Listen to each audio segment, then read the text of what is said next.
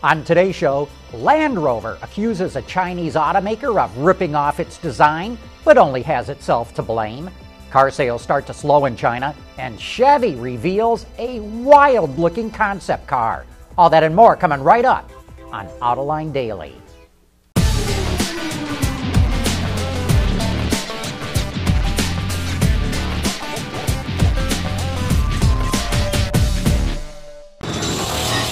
This is Autoline Daily for April 21st of 2015. For the last two years, we've heard warnings that the Chinese car market would start to slow down, and now we're starting to see it really happen. As sales slow, foreign automakers are cutting prices. So far, Volkswagen, BMW, Toyota, Lexus, Ford, and Honda have cut prices, in some cases by 10%. BMW is even cutting production because it has too much inventory. Sales growth in China is expected to drop under 7% a year, which is still a pretty healthy rate, but nowhere near the torrid pace of the last decade. As we reported yesterday, Chinese automakers are making impressive progress selling crossovers, and we're hearing reports that sales of plug ins and electric cars have turned the corner and are starting to ramp up quickly.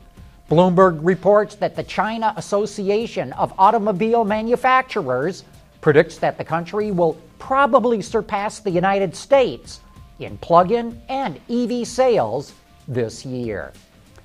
Even though that Chinese market may be cooling off, that did not stop automakers from unveiling a lot of new cars at the Shanghai show. Buick took the wraps off a new Verano in Shanghai.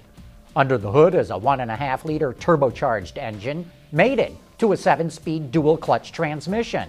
Its average fuel economy is 38 mpgs, and its chassis has been tuned to handle Chinese roads. Buick says the styling was inspired by the Riviera concept from two years ago, as well as the Avenir concept, which debuted earlier this year. The brand's signature waterfall grille remains intact, but the headlights have been reshaped, and it features a new character line that runs along the body.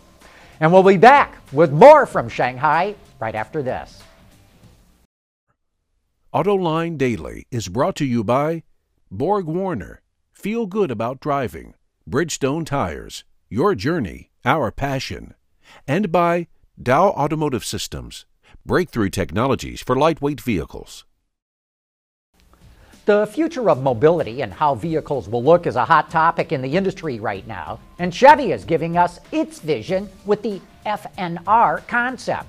It's an autonomous electric vehicle that features some pretty radical styling and comes with what the automaker is calling dragonfly doors.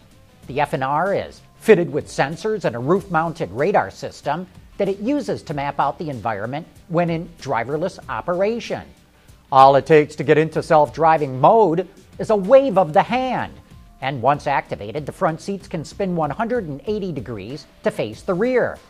As if that wasn't sci fi enough for you, it also features eye recognition to start the car. The FNR was developed in China by GM's Pan Asia Technical Automotive Center. Honda revealed this sleek looking crossover called the Concept D. The car shows off the design direction of the production model and is being developed exclusively for the Chinese market. It was created by Honda's Chinese subsidiary, which also includes Dongfeng and Guangqi, each of which will get their own version of the CUV. No other details were shared other than it will be positioned as a top end flagship model. JLR is complaining about a Chinese company ripping off the design of the Land Rover Evoque. Coming up next, I'll tell you why JLR has only itself to blame.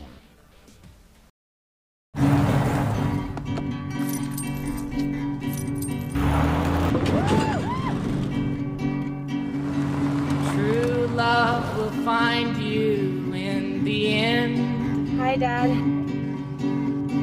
When you're committed to the job, But don't give up and your tires can't be weak in the knees. True love will find Let 'em you go. in the end. Durable, dependable Firestone tires. Whatever you drive, drive a Firestone. As we've been reporting, Land Rover is furious about a blatant Chinese copy of the Evoque that's on display at the Shanghai Auto Show. It's the Landwind X7, produced by Landwind, which is a joint venture between Chang'an and Jiangling Motors. Ralph Speth, the CEO of Jaguar Land Rover, complained to reporters at the show, and I quote, There are no laws to protect us. You can't be protected in China. But Mr. Speth is wrong. A little history lesson here. Three years ago, the Ford Motor Company faced a similar ripoff. The Chinese company JAC showed up with a pickup which was a look-alike to the Ford F 150, but it never went into production.